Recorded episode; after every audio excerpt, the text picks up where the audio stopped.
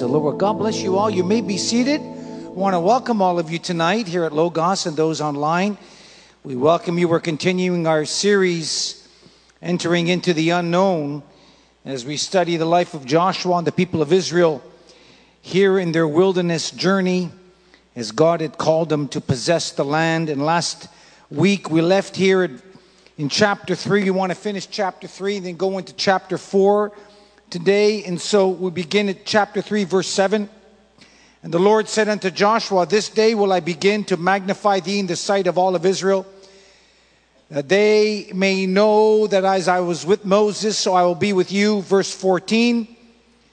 And it came to pass when the people removed from their tents to pass over the Jordan, the priests bearing the ark of the covenant before the people. And as they that bear the ark were come to Jordan, and the feet of the priests that bear the ark were dipped into the brim of the water, for the Jordan overfloweth all its banks all the time of the harvest, that the water which came down from above stood and rose up upon the heap very far from the city of Adam, that is beside Zaretan and those that came down towards the sea of the plain, even the salt sea, failed and were cut off.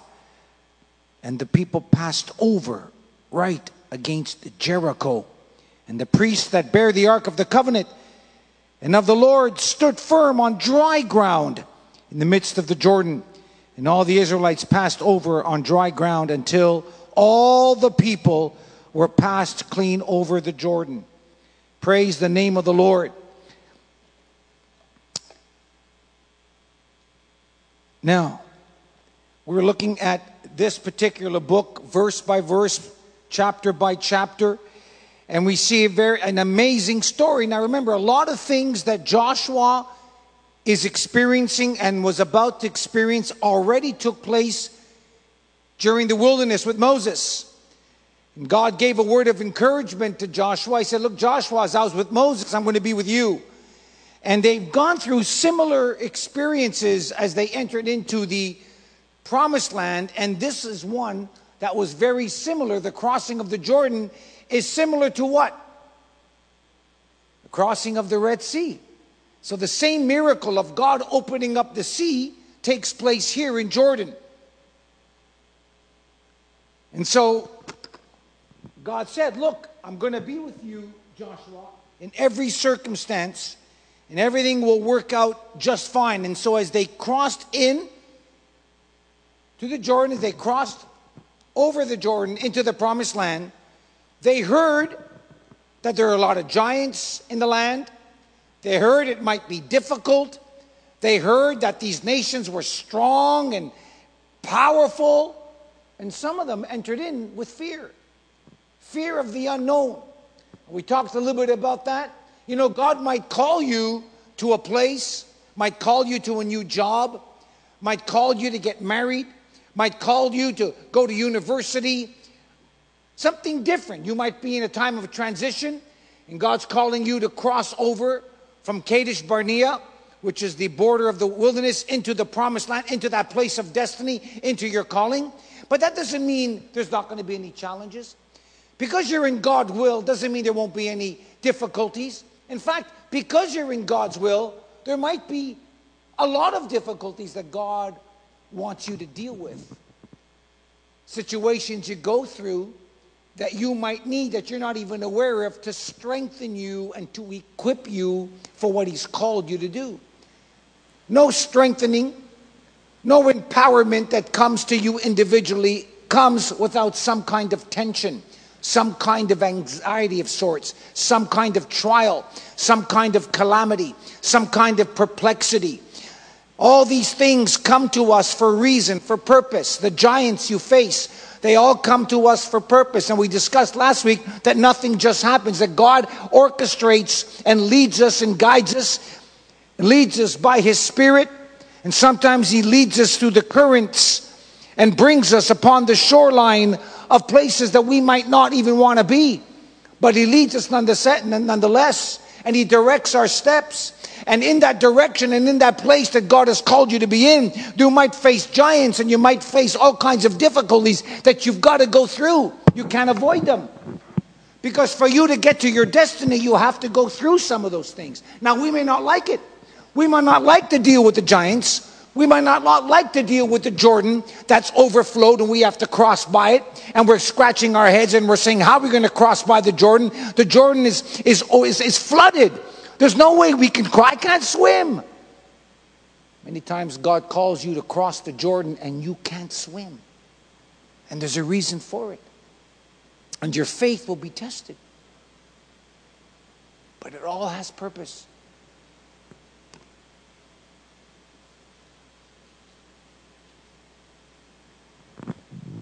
And so, there are certain things that God tells Joshua as he told Moses to encourage him as he enters into the promised land. Joshua had to fill the shoes of Moses. Now, how many here would have liked to do that? If God told you, okay, okay, you, you're now are going to take the place of Moses. That's a daunting task, let me tell you. And so there were certain things that God had to do to encourage Joshua and the people of Israel. And I'm going to share four thoughts with you that God gives to equip them, to prepare them. And the first thing is that they had the performance of what God did in the past to encourage them. They had that kind of assurance. We talked briefly about that. God asks them to remember what I did for you. And so when you're facing the Jordan and you're facing the giants, and let's bring it to our scenario, to where we are today. If God's called you to a new job, God's called you to do something you've never done before, or He's graduated or promoted you to another place in maybe your ministry or where you're working, and it seems very difficult and you don't know what to do, and there are all kinds of giants and all kinds of obstacles. He's saying the same thing to you and me. Remember how God brought you through it before. Remember how God was faithful before. You think He's just going to abandon you in this journey that we are in? And He tells the same thing. He says, Joshua, I want you to remember how I was with you, with, with Moses, with the people of Israel, how I clothed them, how I blessed them, how I protected them, how the very clothes that they had never wore out for 40 years. The very sandals they wore never wore out for 40 years. That I fed you with manna. I took care of all your needs. I don't want you to forget that, Moses. I don't want you to forget that, Joshua. I don't want you to forget that, my brother and my sister, here in the year 2020, 324, as we enter into a new era, a new time, a new period. We must never forget that as God was with us then, He's with us today. As He was with Daniel in the den, He is with you today in your den. As He was with the three Hebrew boys in the furnace, He's with you in your furnace. This is something you don't forget. You can't forget this. This you must constantly reflect on this. You must constantly remember what he has done for us then he will do for us today. And so Joshua says, "O Israel, don't fear, but remember and reflect. Reflect and remember what He has done. And then God instructs Joshua to take the ark and to have the ark about a half mile ahead of them as they march into the promised land, into the territory that God has given them.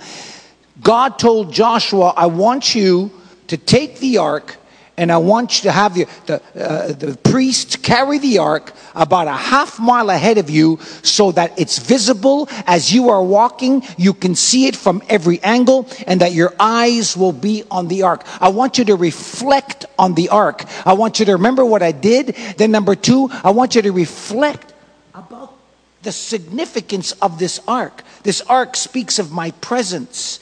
So I want you to remember what I did. I want you to focus in on my presence, on, on, on my power, and what is in the ark. What is the, the ark uh, resembles God's presence, but it's also what's in the ark that's important because what's in the ark is the manna, is the law, and it's the miracle of this of, of the rod that budded almonds when it had no roots. It speaks of God's miraculous power.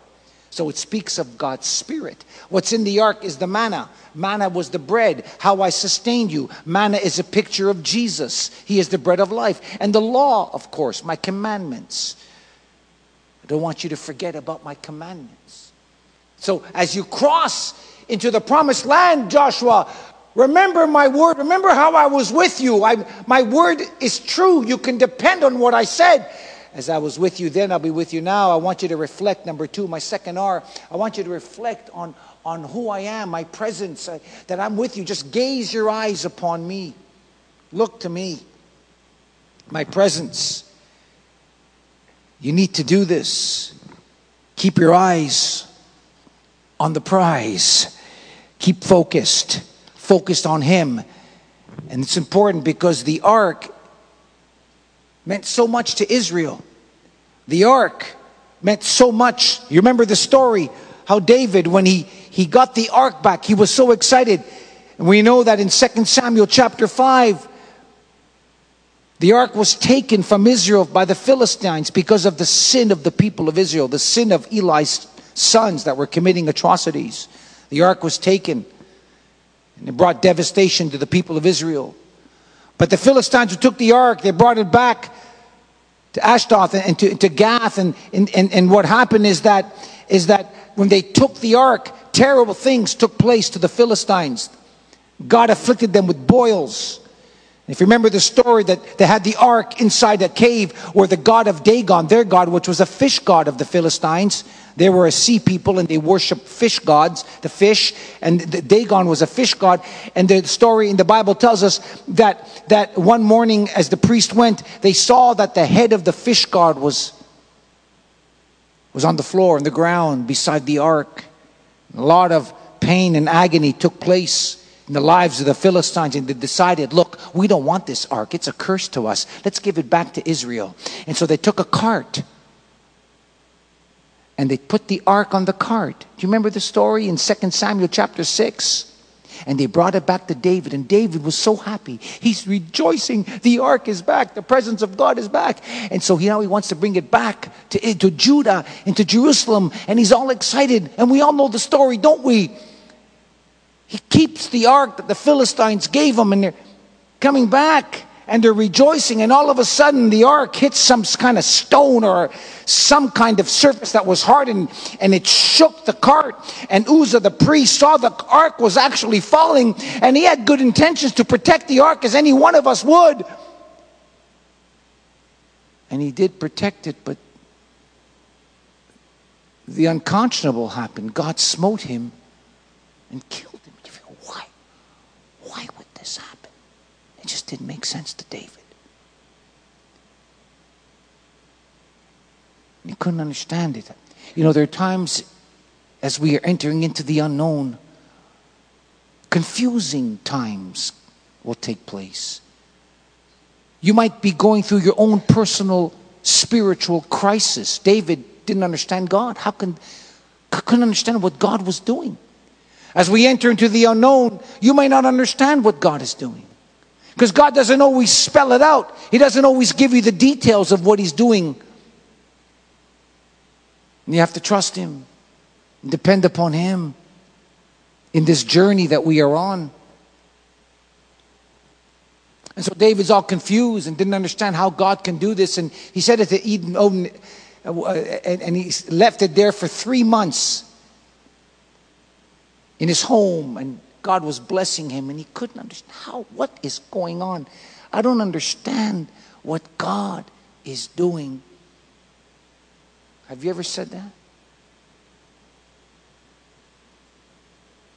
And then David did something. You see, whenever we're going through times of perplexity and things that we don't understand, things that don't seem to make sense, and you, you've done all you can do, then all of a sudden a curveball is thrown or something happens to that, that, that, that sets you off that course and, and it confuses you and you, you're struggling, well, what's going on? And you're asking questions. Well, that's usually a time you need to see God.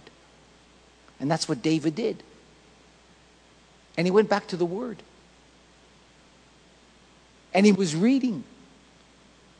And he learned something that he forgot. You see, we have a tendency to forget, don't we?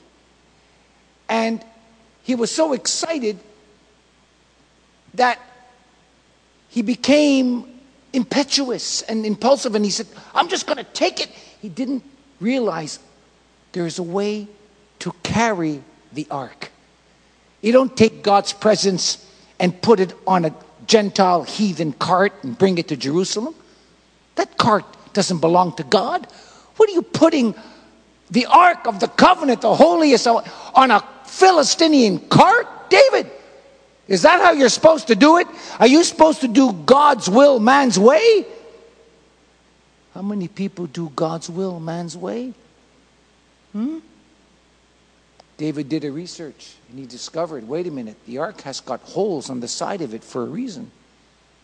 He read, we read in Chronicles that David studied the Word. Always go back to the Word, my friends. Don't ever stray from the Word of God. Whenever you're going through times of perplexity and confusion as you enter into the unknown, into that time of transition and you're not sure and, and you don't understand, go to the, what is what is the Word of God saying? Don't go to some prophet. Don't go to some yeah, sure the pastor can help you and the board member can help you and that brother can help you, but always go to the Word of God. Let that be your source. Not the pastor, not Google, we go to Google more than we do God most of the time. You know? Go to what the Word of God says. And David discovered, or rediscovered, he forgot because he knew this, that those holes on the side of the ark had reasons, there's purpose. They were put certain poles inside the holes of the ark, and that the priests were to carry it upon their shoulders and carry that ark into whatever direction and destination that you're supposed to go. And when David understood that, he repented and he said, Oh, done wrong. And then he instructed the priest to do that. And the blessings came back. You see, God will not be marked. You can't, you can't change God's word to accommodate your generation or what you want. How many people are twisting the truth today, twisting what is right to accommodate what their, their desires are, what they want? I heard a wonderful quote, and I'm going to be quoting this for the next little while because it's so powerful. We went to a conference uh, a few days ago, and uh, Charles Spurgeon once said, How we need discernment. Discernment, I, I, don't believe, I believe discernment is needed more today, I'm telling you, than, than ever before. The spirit of discernment is one of the gifts of the Holy Spirit, 1 Corinthians chapter 12. You can read it. Discern. What is the discernment? Is not necessarily knowing the difference between right or wrong. You can discern whether it's right uh, or whether it's wrong. That, that that is discernment. But Spurgeon said discernment is also knowing the difference of being right or almost right. You see, a lot of these false cults and false teachers, they seem to be right, and it might look like this, right, but they're almost right. They're not right they twist and it makes it sound good and people fall by the wayside and they're seduced by their teaching because they don't know the difference between right and almost right. Look sugar looks like salt from a distance my friends. Hmm? discernment. To know the difference. David finally understood, brought the ark, and God blessed him because he followed what the Word of God says. And God will not change His Word for this generation or any other generation. We must follow what God says. And in verse 10 and 11 of our text, in chapter 3, notice, and Joshua said, Hereby ye shall know that the living God is among you, and that he without fail will drive out before you the Canaanites and the Hittites and the Hivites, the Perizzites, and the Amorites and the Jebusites. Behold, the ark of the covenant of the Lord, all the earth passes over before you unto the Jordan. Says, if you want to know the living God, he is before you, O Israel. Just look to him. Keep your eyes on him, as I said. His eyes must, all of us must be full, and that principle will never change. We must keep our eyes on the cross, keep our eyes on Jesus. Not prophet so and so, not brother so, on Jesus. our spiritual ark, if you will. Today, Jesus represents the very presence of God. We see this in Colossians chapter 1. Colossians chapter 1, verse 26. The Bible tells us, and I'm going to read it here. Colossians 1, we'll look at verse 15. Who is in the image of the invisible God, the firstborn of every creature. For by him, by Jesus, were all things created, are in heaven, that are in earth, and that are visible and invisible, whether they be thrones or dominions or principalities or powers, all things were created by him and for him. Verse 18, in all things he might have preeminence, preeminence. This is the mystery, verse 26 which hath been hid from ages and from generations, but now is made manifest to the saints, to whom God would make known what is the riches of the glory of the mystery among the Gentiles, which is Christ in you, the hope of glory. Jesus is who we focus in. The living God, the great I am. The presence of God rests in Him, and we are to set our eyes on Him. Colossians chapter 3, verse 2 says that we are to set our affections on things above and not on things of the earth. We set our affections. We keep our eyes on the cross. We keep our eyes on Jesus. So, what God told Joshua, Joshua to do and instruct the Israelites, we are instructed to do the same thing today as we enter into the unknown. As we live our lives, as we journey through this world, we're just passing through. Just like the Israelites were passed through the wilderness, we're just passing through this wilderness in which we live in. This is not our home. We're just passing through. And the Bible tells us in verse 4, now watch this now. It gets really interesting. Back to our text. Look what it says. It says in verse 4 And yet there shall be a space between you and it two thousand cubits by measure.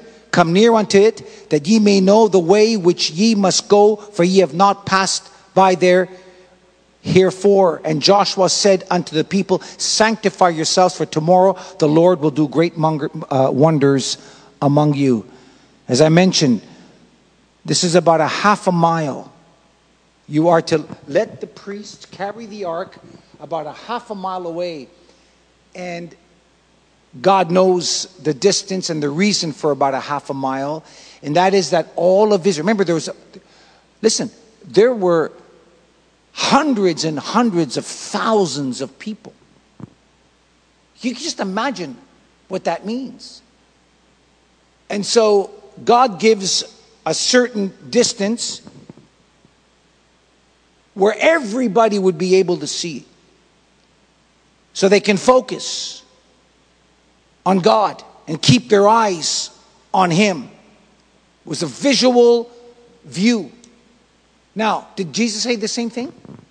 Of course he did. Does anybody know what Jesus said about this? It's found in Matthew chapter 6, verse 33. What does the Bible say? Seek ye first the kingdom of God. Put God first. Just put Him first. Keep your eyes on Him and all these things will be given to you. Will seek first. And so Jesus tells us the same thing. This is a principle that we see throughout Scripture. Our eyes must be focused on God, not man, not circumstances. We have a story in Second Chronicles chapter 20, verse 12. King Jehoshaphat found out that the enemy was coming against him. And he was filled with fear. And he called the fast and he brought Judah into fasting that God would protect them because they were vastly outnumbered. And in Second Chronicles, we see a tremendous element. We see that Joshua, uh, sorry, that Jehoshaphat not only proclaimed a fast, but he did something that we also need to do in verse number 12.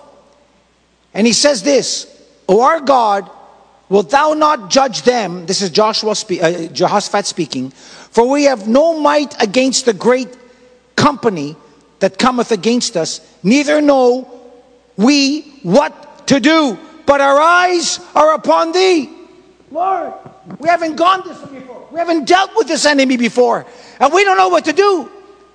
Can I bring it home? We're entering into this promised land. We're entering into this transition. We're entering into the unknown, and we don't know what to do.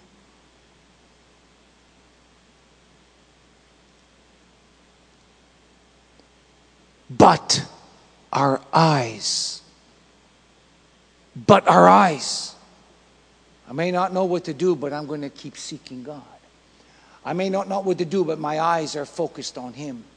I may not know what to do, but my eyes are geared and look upon it. Because if I don't, my eyes are going to be focused upon my circumstances. And if my eyes focus on my circumstances and my enemies and all the obstacles and the impediments and the giants, then I'm going to get off track.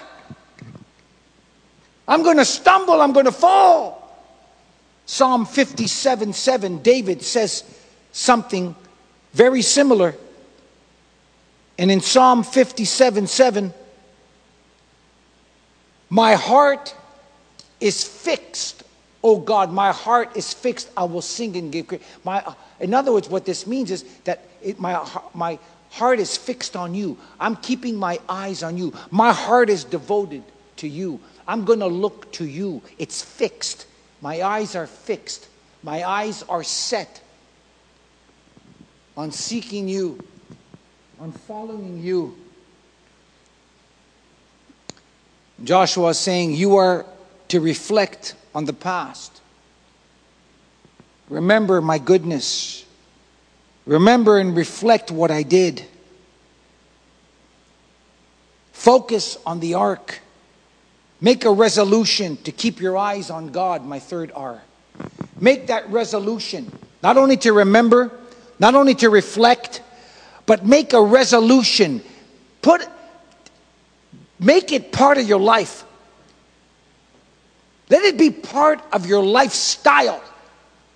Not like these fad diets that people go on. I had somebody talk to me, oh, I'm on this new diet. I go, really? Said, yeah, yeah, yeah, yeah, yeah. How long you been on it? Oh, just two days. Yeah. He's going to come back to me in a couple of weeks. Oh, blah, blah, blah. Fads. People follow them for a few days and they don't stick to it. How many people join the gym and they never go? You, you one of them? See, I, I have. A, yeah, I'm, gonna, I'm all excited. I'm to join the gym. And I get all excited. They jo- join the gym. They spend their $40, $50 a month. They go once a month, and if that. And you ask them, what's wrong? Well, you know, I was busy with this, and I had. No, no, no, no, no, no, no, no. You got no discipline. You're not focused. Your eyes are not there. Your eyes are everywhere else. We're not talking about fads here. Oh, yeah, I'm going to try this. You ever, you ever see somebody? Whenever I hear somebody say to me, yeah, I'm going to try it. No. It's not going to work. You're going to just try it. Listen, friends, you don't just haphazardly try things, you won't succeed.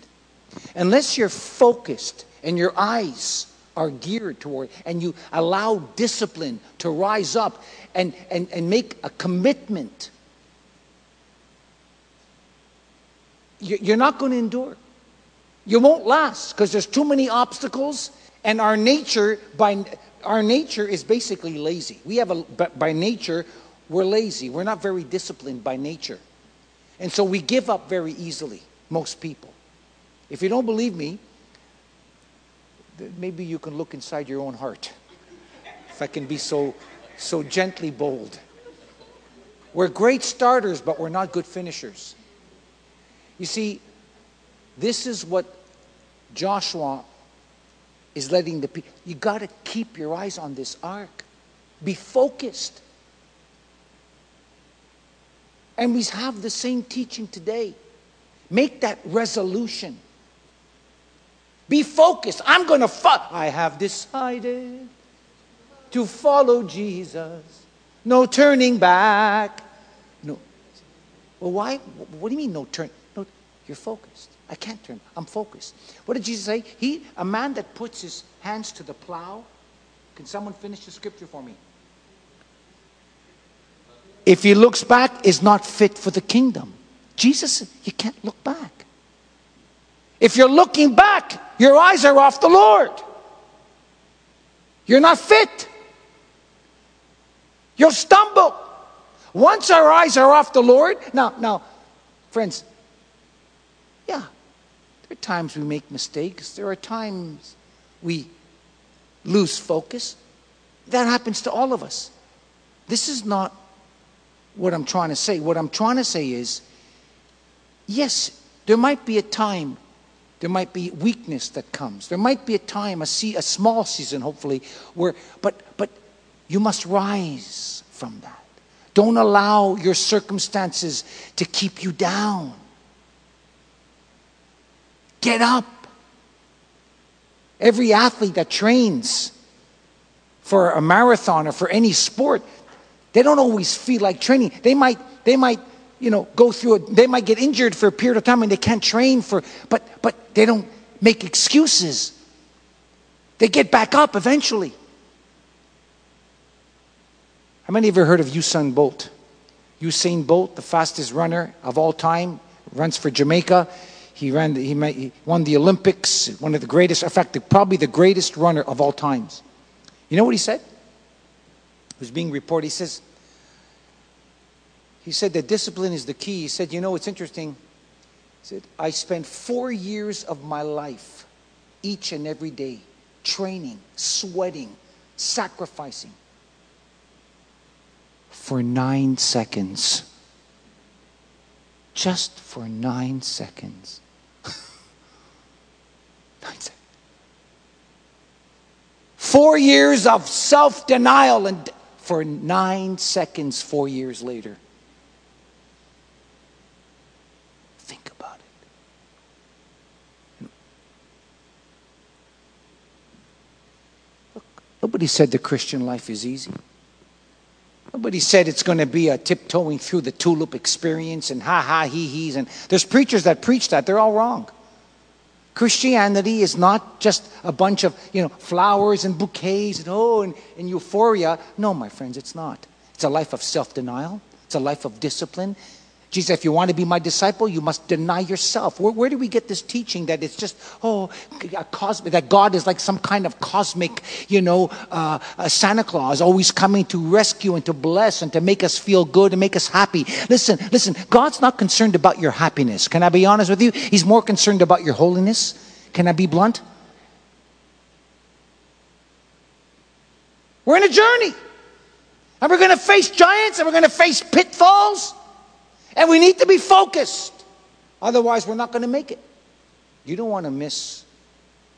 Anyway, I'll keep that. I'll keep that. I'll, I'll keep that in, inside. I'll, I'll tell you later. This is what Joshua is saying. God understood that. And that's why he gave this prescription, this direction. And they had to make a resolution that this is what they need to do.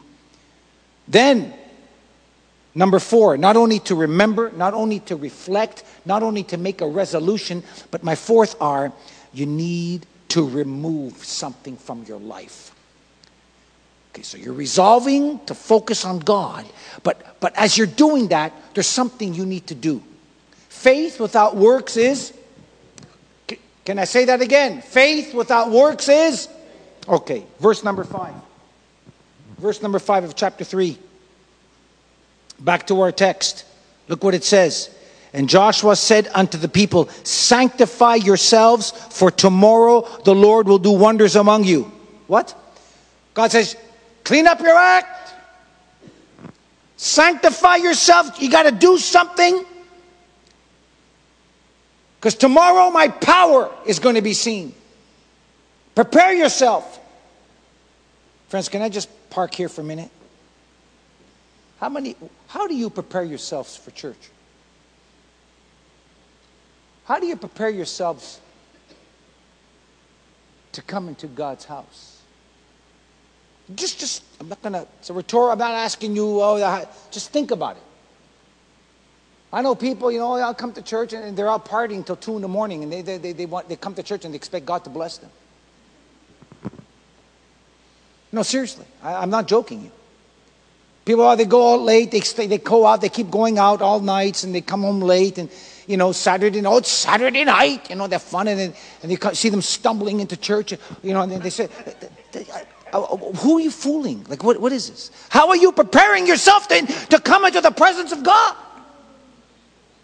We need to ask ourselves this. Do you know that people died? Do you know that Paul in 1 Corinthians chapter 11, when time of the communion, you've heard me preach this, you've heard other preachers preach this. In the time of a communion service, we are to examine ourselves. Doesn't the Bible say that? And what does Paul say? For some of what? Some have fallen asleep, which means to die, because they took the Lord's Supper unworthily. In other words, they disregarded, they just, no reverence. Now, I'm not saying that happens all the time. Imagine if God did that every time. But it happened in this case that they came to the Lord's house, did the Lord's Supper, and they were out doing all kinds of, of, of obscenities, and they took the Lord's Supper, and God says, You're not going to mock me. How many remember Ananias and Sapphira? What happened to them? They lied to God, they mocked God, they stole, they did, they, and they didn't want to confess. And what happened to them? Listen, friends, I'm not saying God does this all the time, but God will not be mocked. So God says, I want you to remove, I want you to sanctify yourself or to cleanse yourself. My power is going to be released. My blessing is going to be released. I want you to be ready. In other words,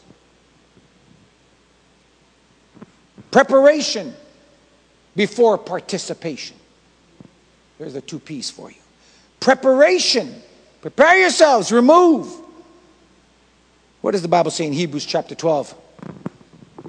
To run the race.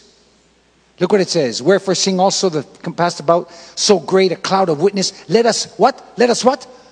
Let us what? Lay aside every weight and sin which doth easily beset us, and let us run with patience the race. This is what God is saying. Sanctify. Listen, friends, look, Look, we're using a lot of athletic examples, but I, I, I, normally do because you know I do love sports. And Paul, by the way, Paul must have been some kind of athlete because he always talks about sports as illustrations. Now, does anybody run here, or does anybody play sports on a regular basis? Is there anybody, or maybe used to? Well, I got a tough crowd here. I, uh, you used to play sports. What'd you do? Track. Oh, I love track. So, how did you, what did you do? What, what, what, what race did you run? The 100 meters? Wow. Okay. And the relay, 400 meter relay? Four, four by one. So how did you train for that? Um, before school, after school, uh, different um, regiments, different uh, techniques or techniques as in, um, Okay. So you, right. So let me ask you, did you ever run with weights on your legs? Like the race, the actual race has come and you got all kinds of weights. Would you ever do that? No. Why?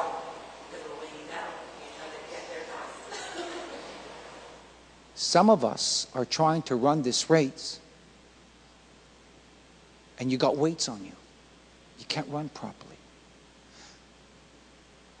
The picture of weights is some kind of sin, some kind of impediment, some kind of obstacle, something you're doing that's impeding you to run. Now, now I don't run like I used to, but I used to run a lot. And, uh, you know, I, I, I,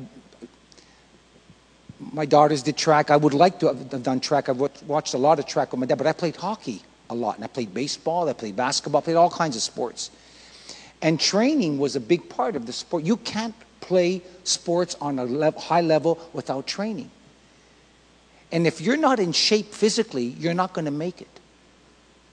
You can't, if you can't run because you're overweight or because you've got some kind of physical handicap, that, that, that's not your fault. If you got a handicap, that, that's a different story. But it, you cannot. My coach, when I played hockey, if I was, if you were five pounds overweight, you couldn't play. Get in shape. I had a very strict coach, but I thank him because he taught me something. He taught us to be disciplined. And you know, five pounds doesn't seem much overweight, but when you're running a race and you got to go a long distance, five pounds is a lot. Have anybody ever seen marathon runners? Have you ever seen how they're built? How is a marathon runner built? He's, he's skinny like a, like a toothpick. You ever see them? They got no fat. They're like little, they're, and some of them are short. They're like, well, who, what, how do you have the. Because if they were heavy, they wouldn't last.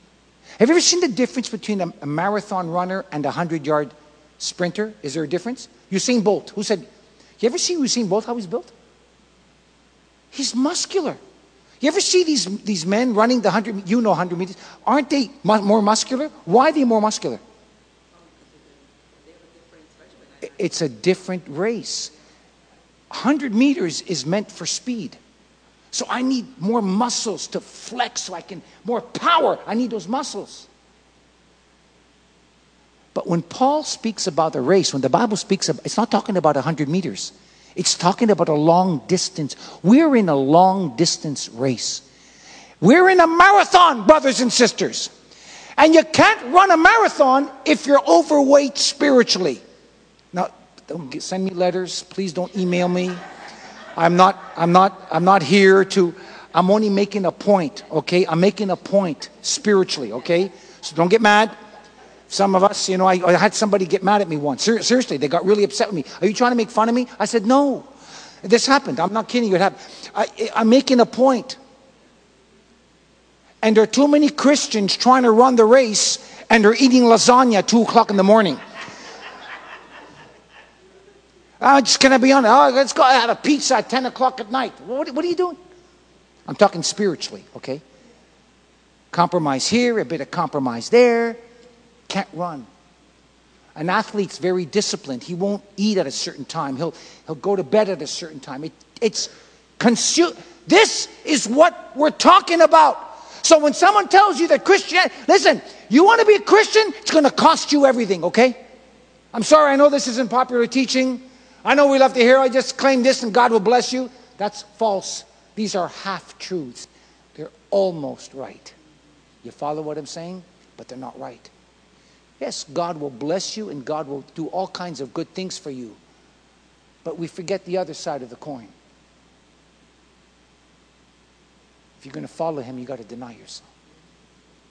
These type of preachers, they won't talk about that. They'll just tell you about all the blessings.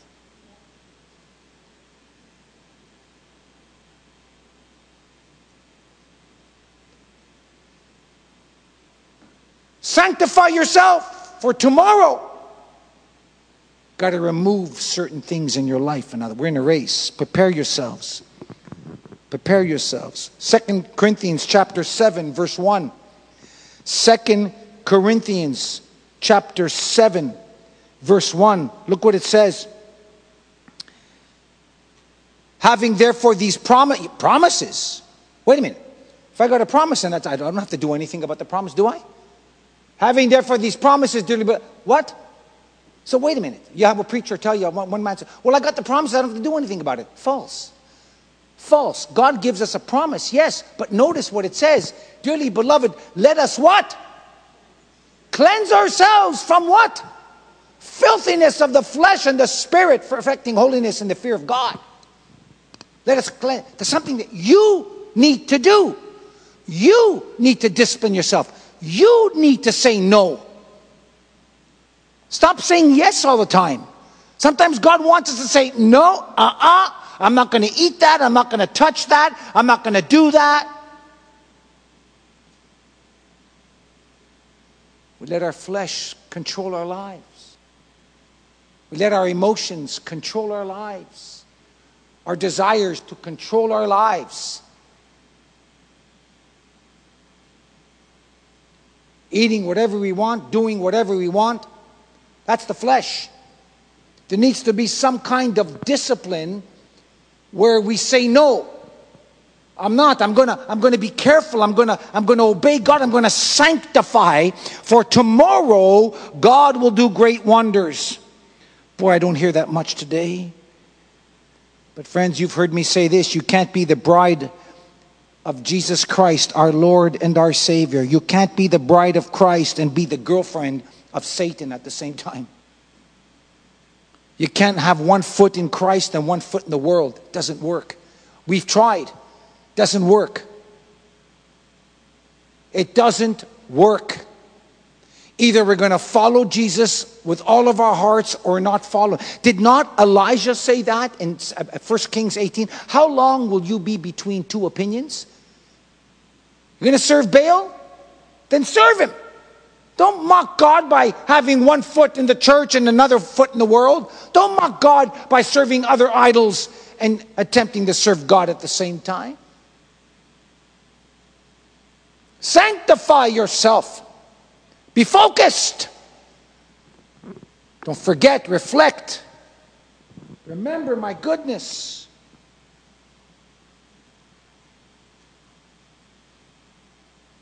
Verse 8 and verse 17 with their feet, they were to cross over the priest, the waters, and they were going to split like the Red Sea.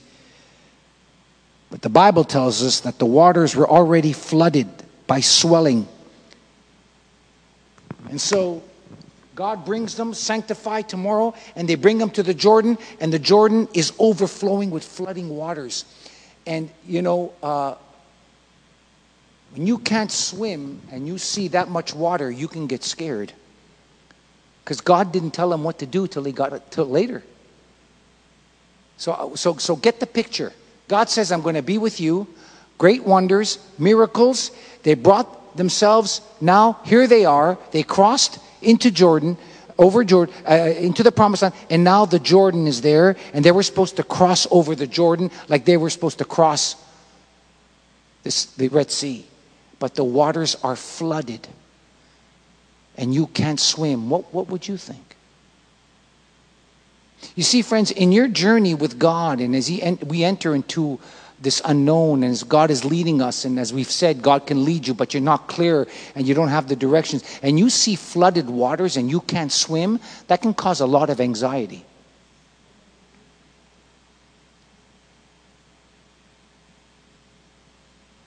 And God said to Joshua, You tell the priest, don't worry about it. You just obey my word as I was with Moses. You just tell the priest to take that, and you just tell them to walk through it. You find 12 stones. You put the stones in the water. The 12 stones represent the 12 tribes. And you just begin to trust me. And as they took that first step of faith, the water slowly started to depart. You see, friends, God will perform the miracle, but you see, many times He does it as you step out in faith. Many times things will take place as you obey His word. But you see, we want to do the other way. We want to see God do it first before we step out. It doesn't work that way. Trust and obey, for there's no other way to be happy. You got to trust. And, and when you're facing the Jordan and the waters are flooding and you can't swim, you got no lifeboat, you got no life, nothing, there's no lifeguard there to rescue you. You got to trust God take that step of faith. Why do you think the Bible says to walk by faith and not by sight? Because there's going to be a time in your life where it's going to take a lot of faith for you to do what you're supposed to do because everything around you is telling you it's not going to work or that doesn't make sense or there's too many giants in the land. But God was teaching them to trust Him. God was teaching them through these difficult moments, through these hard and th- situations that that do not make sense, places that they're supposed to go to, nations they're supposed to fight, where there's no way they can overcome, no way they can win. And God is saying, You trust me, and, and I'm going to make a way for you.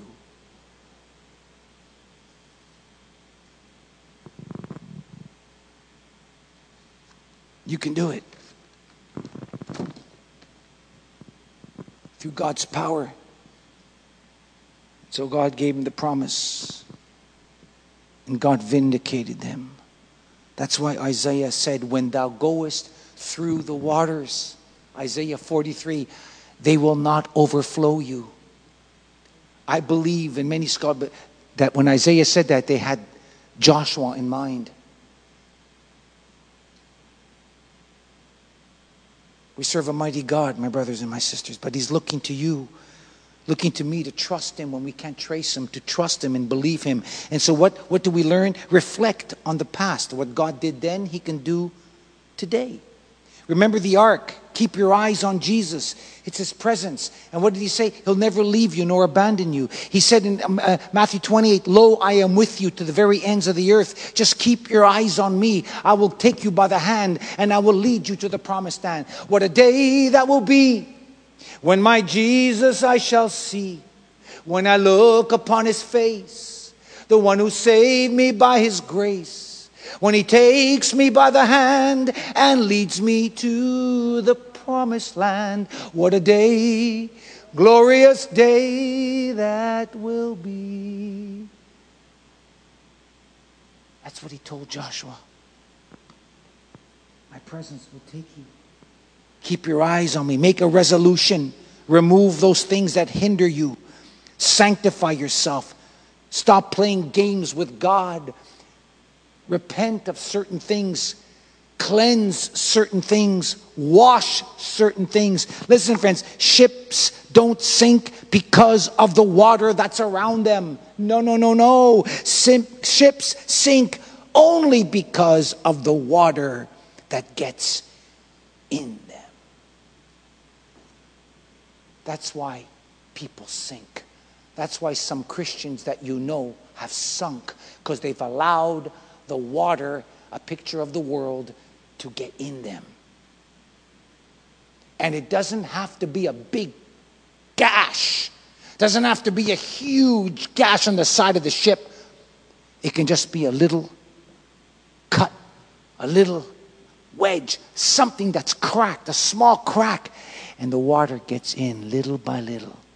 Well, you may not see a big difference the first day or the first even week, but I guarantee you, as long as the ship's floating on the water and there's a crack, the water will eventually get in. Be sure your sin will find you out. Never says when, but it will come. Make sure the cracks are dealt with. Sanctify yourself, God says, for tomorrow my blessings will be. Proverbs tells us to guard your heart, for out of the heart comes the issues of life. One of our main responsibilities, brothers and sisters, is to keep the toxins out of our lives. It's part of the sanctifying process, these toxins. Yeah, those roots from springing up, from disappointments and hurts and jealousy certain things, bitterness. You can't stop it from coming. You'll have all kinds of situations in your life that you have to deal with. But the question is are you going to let it take root in your life and go down into your heart and contaminate you with the toxins of that situation? Now it will produce jealousy or envy or strife. This is also, I believe, what God is saying. So, sanctifying yourself is not only just something physical that you have to remove, but it could be things that the heart have to deal with, invisible things, things that can fester in your soul like bitterness and unforgiveness, jealousy.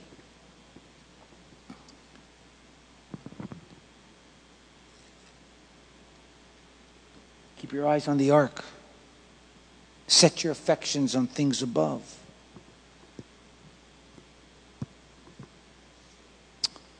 I want to close chapter 3 as we enter into chapter 4 by giving you an illustration. The eagle is the most majestic bird of all. It has the capacity to fly higher than any other bird. It has very few enemies, by the way, but it has one the crow. The crow is the only bird that will actually torment the eagle by going on its neck and pecking its neck and biting it. Just it's just it's you know how intelligent the crow is? Just because the crow wants to bother the eagle. Maybe the crow is trying to show scientists haven't been able to discover what that, that you know what you're, you're not so tough. I, I, I, can, I can deal with you. We're not sure but the, what the crow does it pecks the back of its neck bites it and it's hard for the eagle to get rid of this crow because it's also got talons and it embeds its talons in its feathers, and you can't shake off this crow. And so, what does the eagle do? It can't get him off. It's on his back. You know what the, what the eagle does? It starts to fly. And it goes higher and higher and higher. Remember, it's the bird that can fly as high as any. In fact, they've seen eagles as high as Mount Everest. 40,000 feet in the air. The eagle's the only bird that flies above the storms. So as it flies higher and the air gets thinner, the crow can't breathe and the crow falls off.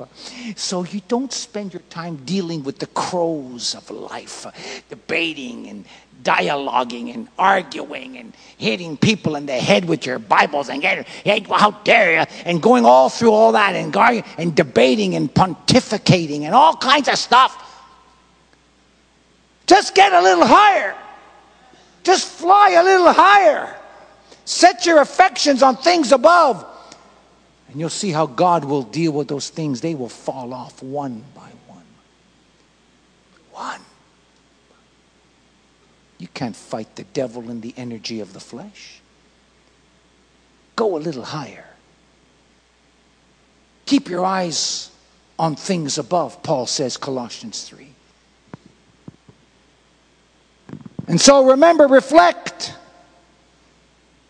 resolve, and remove. And they had this in mind as we enter into chapter 4. So we want to look at chapter 4. We'll look at the first few verses of our text. And it came to pass when all the people were clean passed over the Jordan that the Lord spoke to Joshua, saying, Take twelve men out of the people, out of every tribe of the men, and command ye them, saying, Take ye hence out of the midst of Jordan, out of the place where the priest's feet stood firm, twelve stones. Ye shall carry them over with you, and leave them in the logging place, where ye shall lodge this night. And Joshua called the twelve men, whom he had prepared of the children of Israel, out of every tribe of, of, the, of a man. And Joshua said unto them, pass over before the ark of the Lord your God into the midst of the Jordan, and take you up every man of you a stone upon his shoulder, according unto the number of the tribes of the children of Israel. And this may be a sign or a mark among you that when, watch us now, your children ask their fathers in time to come, saying, What means ye by these stones? Then you will answer them that the waters of Jordan were cut off before the ark of the covenant of the Lord when they passed over the Jordan, the waters of Jordan. The waters were cut off, and those stones shall be the memorial, there's the key word, unto the children of Israel, a memorial forever and the children of Israel did so as Joshua commanded, and they took up twelve stones out of the midst of the Jordan. And as the Lord spake unto Joshua, according to the number of the tribes of the children of Israel, and carried them over with them unto the place where they lodged, and laid them down there. And Joshua set up twelve stones in the midst of the Jordan, in the place where the feet of the priest which bear the ark of the covenant stood, and they are there to this day. For the priest which bear the ark stood in the midst of the Jordan until everything was finished that God commanded Joshua to speak unto my people according to all that Moses commanded, commanded Joshua and the people hasted and passed over. And it came to pass when all the people were clean passed over, the ark of the Lord passed over and the priests in the presence of the people. Verse 14. And on that day, the Lord magnified Joshua in the sight of all of Israel, and they feared him, and they feared Moses all the days of his life. And the Lord spake unto Joshua, saying, Command the priests that they bear the ark of the testimony, that they come out of the Jordan. Joshua therefore commanded the priests, saying, Come ye out of the Jordan. And it came to pass when the priests bare the ark of the covenant of the Lord, where they came out of the midst of the Jordan, and the soles of the priests' feet were lifted up, the dry land, and the water Jordan returned unto its place, and flowed over its banks as it did before. And the people came up out of the Jordan on the tenth tenth day of the first month, and they camped in Gilgal in the east border of Jericho. And those twelve stones which the Lord uh, took out of Jordan did Joshua pitch in Gilgal. And he spake unto the children of Israel, saying, Where your children shall ask their fathers in time to come, they would ask, What means these stones?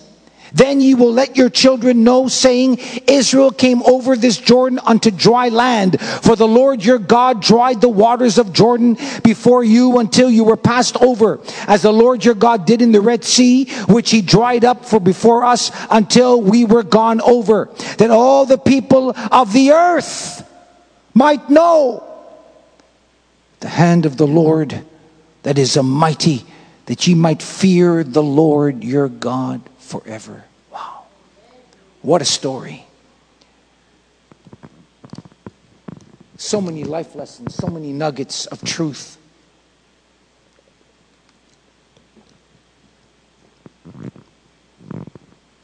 Here we see the Lord was glorified, the crossing of the Jordan as he was when they crossed the Red Sea. All these miracles were a memorial of the glory of God. And in verse 24, something is powerful.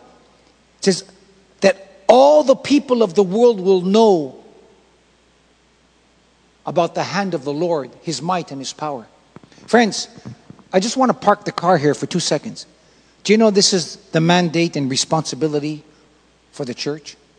Why do you think the church exists? We are called the salt of the earth, correct? And what are we called to do? We are called to do what God just told Joshua to go into all the world, that the world might know that Jesus Christ is the Lord. We see the gospel right here, the message. The purpose of the church is not to meet people's needs, but to preach the gospel to the world. We meet people's needs, yes. We bless, we encourage one another, yes. But the mandate of the church is to preach the gospel, to win souls. This news of the crossing spread like wildfire. God's miracles spread like wildfire. Do you remember in Joshua chapter 2, Rahab found out and heard about the miracles of God and she repented of her sins. She heard about what God had done. And what God was doing, He was confirming His word. He confirmed His word by the miracles, just like in the New Testament.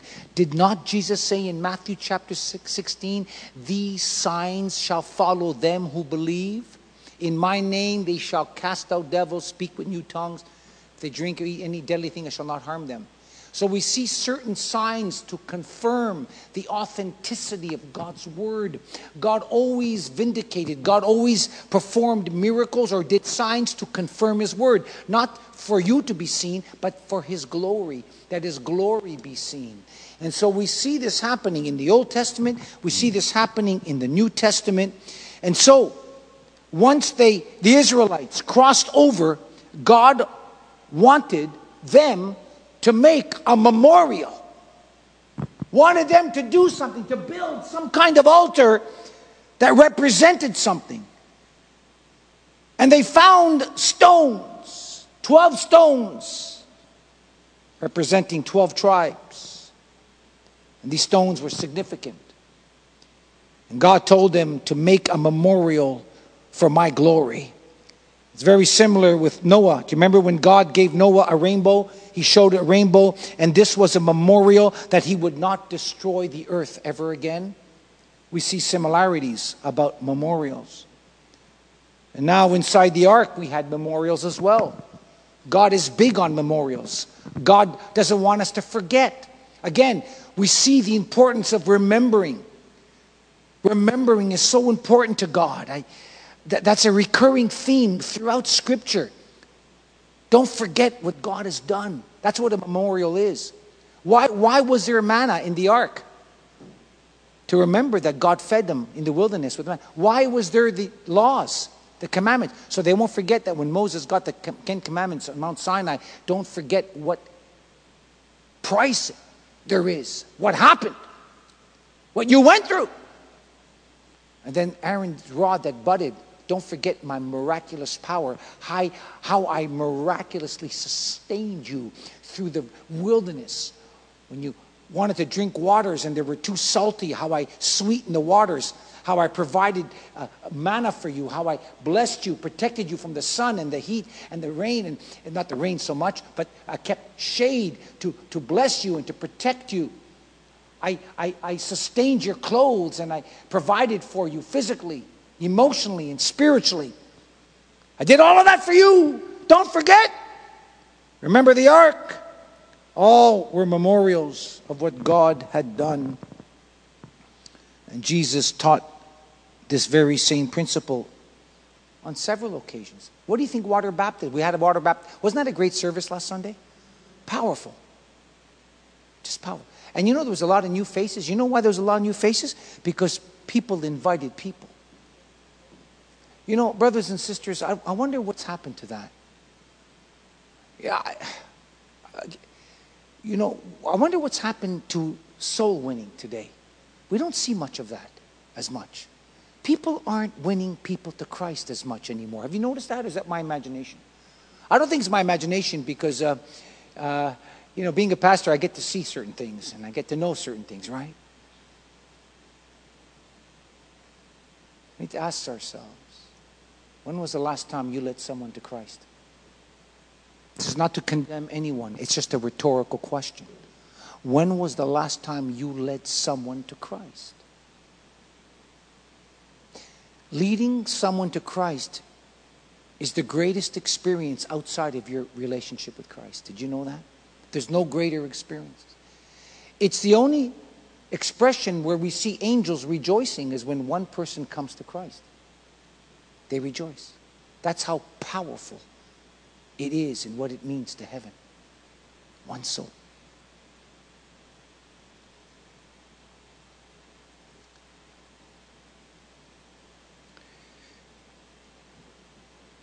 My prayer is that God would renew our hearts, and give us a passion for the lost once again. Passion to win people to Christ. So important. But the problem is that we have a tendency of forgetting. The reason why we need to do this is because of this tendency. We forget so easily. In Exodus chapter 13, I just want to go back to Exodus just for a moment. Exodus chapter 13, we see something very powerful. Very, another similar story. Remember, a lot of them resemble what Joshua going through is what Moses went through with the people of Israel. In Exodus chapter 13, now watch this. God says something to Moses that he says to Joshua that is extremely important. Verses 1 to 14. And the Lord spake to Moses, saying, Sanctify unto me all the firstborn, whosoever opens the womb among the children of Israel, both of man and of beast, is mine. And Moses said unto the people, What?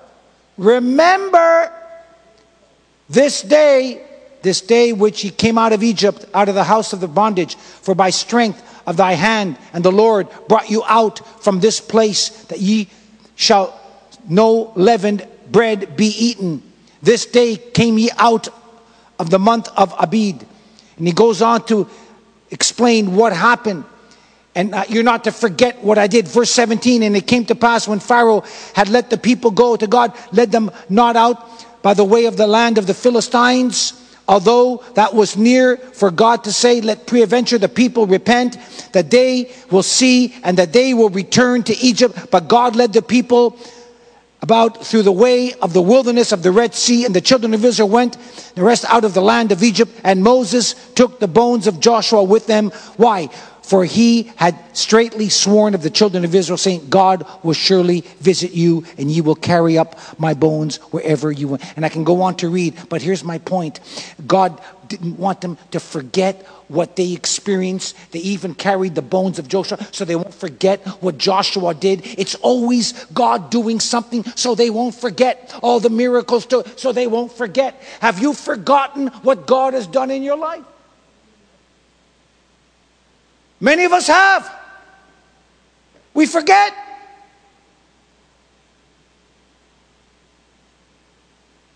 You don't want to miss my daily devotions. Uh, we're going to be talking, uh, we're in the book of Revelation, and we're going to be talking about the churches. Part of my, I'm doing 10 chapters in Revelation, the first 10.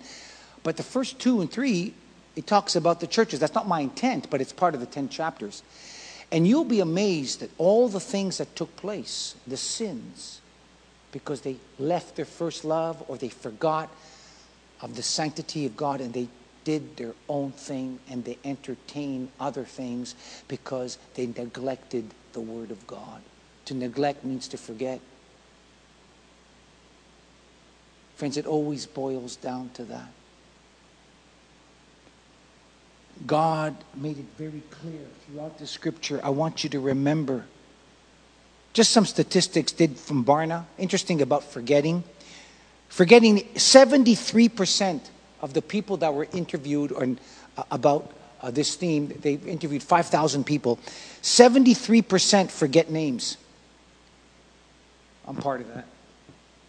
Uh, 60% forget where someone lives. 60% of you will, will forget where some people live or uh, 57% forget telephone numbers. Now, my wife is not part of that. She remembers where people live. She doesn't forget names. See, this survey was done without her in mind. She's one of the few that has a memory for everything. But, but that's, it's amazing because I fall on every category here. Forget what someone said. Well, here's a big one 44% of us forget. So when I preach a message or say something, 44% of you will forget what I said. In some cases, 80% of you, just, just having fun, just a bit of fun. 43%, and I really fall on this one, forget faces. You'll forget a face. That's something I don't forget. I don't forget faces. But 43% of you will forget faces.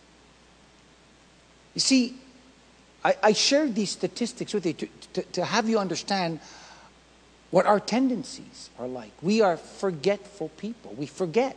We need to constantly be reminded. And that's why I, I try to preach in a way, and sometimes I get repetitive. And sometimes I might say things over and over again. And I'm sure those that have been here at Logos for a few years will know that that's true. But there's a reason to my madness. I'm being repetitive because I want it to sink in.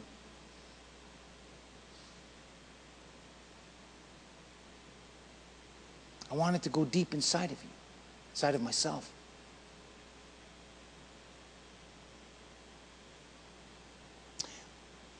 Why do you think God says we are to meditate on God's word? What does it mean to meditate? It means to muse over and over and over again, like a cow chews the cud. You ever see a cow, how it chews? It just keeps chewing for hours and hours. It just keeps chewing. This is what it means to, to med- it means to ruminate. It means to, to chew it over and over, to dissect it, to digest it. And this is, this is what helps us. As we meditate, it would help us not to forget as we muse over His Word, we allow the Word to take root in our hearts. People ask me, well, Pastor, sometimes you quote scripture. How do you, you know, of course, I'm not taking any credit for that. I'm only explaining that the reason why I'm able to do that is because when I was in Bible college, I would study uh, maybe 80 hours just for a 5% exam. And I would take the scriptures and I would study it and I would read them over and over and over and over again till it got deep into my spirit. It's not because I have a good memory. I got a terrible memory. Oh, Pastor, you must have a good memory. You quote. The... No, I don't. I've got a terrible memory. But if I'm reading something over and over and over where it sinks into my spirit, then it's going to come out. It's all in the meditating of God's word. Well, this is what God is saying. As you reflect on God and you remember His Word, you're meditating on His Word, you're doing what He's asking you to do. Very important. In fact, in Joshua chapter 5, verses 1 to 11, the two things God asked them to do, they pitched at Gilgal. They're going there just before they go to their first major attack, which is in Jericho. Before they went to deal with Jericho, their first obstacle, their first main obstacle, the giants of Jericho, the walls of Jericho, God told them to do two things before. Remember to sanctify? We talked about sanctifying, and this is how in Joshua 5 we discover two things. I want you to remember the Passover. And then I want you to circumcise the males. They weren't circumcised. Part of my covenant. In other words, God wanted them to maintain the covenant and to remember what He did. So, the two things God tells them to do before they go in, into Jericho, I want you to remember my covenant and I want you to sanctify yourself by doing the circumcision. Don't forget.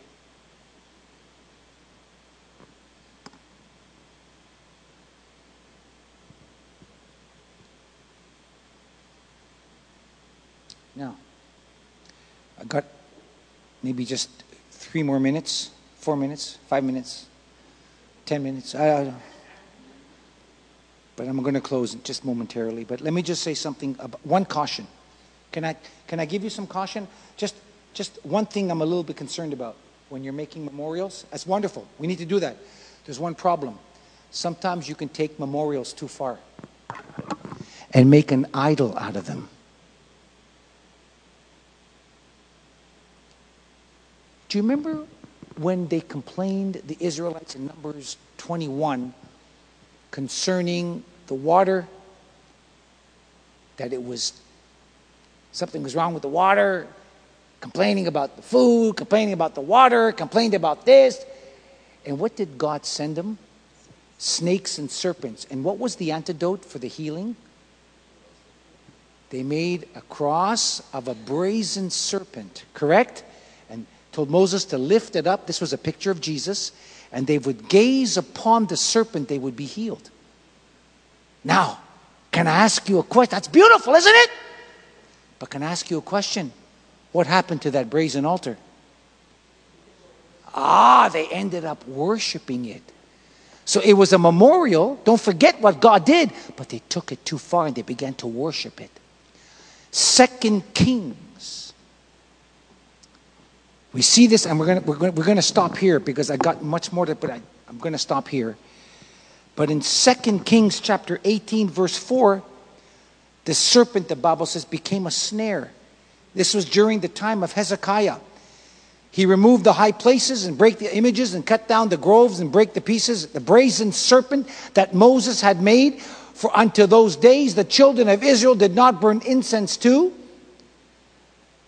And it was called Nehushtan. Keep going. And he, he trusted the Lord of God Israel so that after him was none like him among the kings of Judah or long before him. They clave to the Lord, departed not from following, but kept his commandments, which the Lord commanded Moses.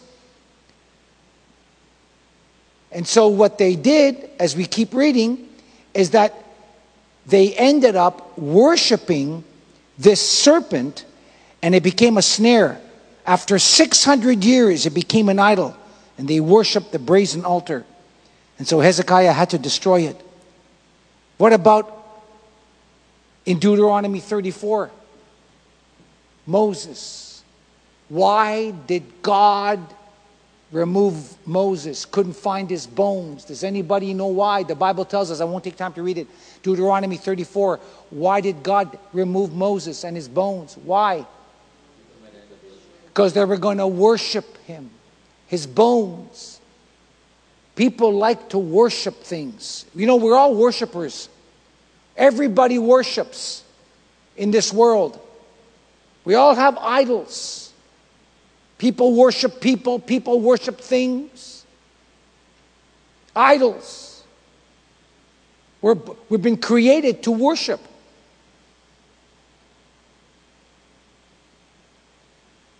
And they would worship Moses' bones. And I think that's kind of strange. Well, I can really understand that. Being Greek, uh, I come from a Greek Orthodox religion background. And I can tell you, uh, my, my brother in law, ex brother in law, uh, I say ex because my sister passed away, and uh, so she, her husband, that's why ex brother in law. Anyway, um, he was from the Isle of Samos in Greece. And what they would do is they would worship once a year a relic, the arm that was mummified from St. Denis. They would parade down the streets of Samos with this arm that's been mummified, and they're kissing it and they're waving it, and people are, oh, they're flocking to worship this arm from St. Denis. So, when the Bible says God did this so that they wouldn't worship Moses' bones, trust me, my brothers and sisters, it would have happened. And so here's my final thought. If we are created to worship, then why don't we just worship the Lord with all our hearts, our mind, and our soul? Because I tell you, you'll be far better off because you're going to worship something. People will worship something. There are idols everywhere that we worship, and sometimes we worship idols and we're not even aware of it. That's why God said, as I'm taking you into the promised land, as I'm leading you by your spirit, as I'm taking you through this world, as you're passing through this wilderness, remember these four things, my friend. As you enter into the unknown, remember, remember His word. Remember what He's done for you when you get discouraged and depressed, because you will. Well, they won't tell you that on TV. They won't tell you that it gets difficult at times because they want your support and they want your finances, so they want to tell you how good you are and how blessed you are. So, but you'll get down, you'll get discouraged, you'll go through hard times. I promise you that. But here's the word: don't forget what He's done in the past. What He did for Moses, He'll do for you. What He did for every child of God, He'll do for you. Reflect, reflect on His goodness. Make a resolution to look at the ark. Make a res- keep your eyes on Jesus as you're as you're going through the wilderness. Keep your eyes because you'll get off track if you don't. There are a lot of voices that will try to dissuade you and cause you to go astray. Then remove certain things that might be hindering you as you're walking with God. You're in a race. Get rid of that excess. Get rid of those sins that beset us. Get rid of, you're, you're, you can't walk with God and hold, you can't run a race when you're overweight. You can't spiritually. You can't, it's going to hinder you. Israel tried it and it didn't work.